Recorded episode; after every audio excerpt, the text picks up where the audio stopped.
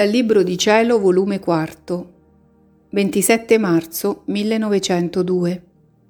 Ammaestramenti di Gesù sulla giustizia. Trovandomi fuori di me stessa, sono andata cercando il mio dolcissimo Gesù e mentre giravo l'ho visto in braccio alla regina madre, stanca come stava, tutta ardita. L'ho quasi strappato a me, l'ho preso fra le mie braccia dicendogli, Amor mio, questa è la promessa di non dovermi lasciare, mentre nei giorni scorsi poco o niente ci siete venuto. Ed egli, figlia mia, con te ci stavo, solo che non mi hai veduto con chiarezza. E poi, se i tuoi desideri fossero stati tanto ardenti da bruciare il velo che ti impediva di vedermi, mi avresti certo veduto.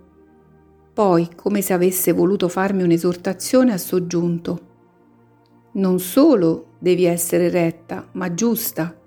E nella giustizia entra l'amarmi, lodarmi, glorificarmi, ringraziarmi, benedirmi, ripararmi, adorarmi, non solo per sé, ma per tutte le altre creature. Questi sono diritti di giustizia che esigo da ogni creatura e che come creatore mi spettano e chi mi nega uno solo di questi diritti non può dirsi mai giusto.